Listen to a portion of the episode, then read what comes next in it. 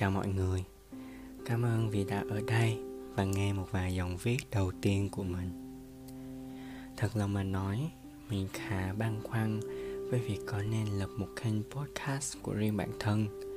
Khi mà tiếng Nam thì vẫn chưa sỏi, giọng văn cũng chẳng có thơ. Nhưng ở thời điểm này, mà có chăng là cả những tháng năm về sau mình cũng sẽ cần một nơi để xàm xí những câu chuyện tào lao nói chung là vậy. Ngã lưng nghe chuyện người có thể nói là chạm nghị chân bình lặng của mình. Góc lộn xộn này không phải là nơi chia sẻ kinh nghiệm, cũng không đem lại một bài học đời cho bất cứ ai. Đơn giản mà kể, mình trốn ở đây, luyên thuyên với cái giọng lẫn chung, pha nam, về những ngày mình đang trải qua.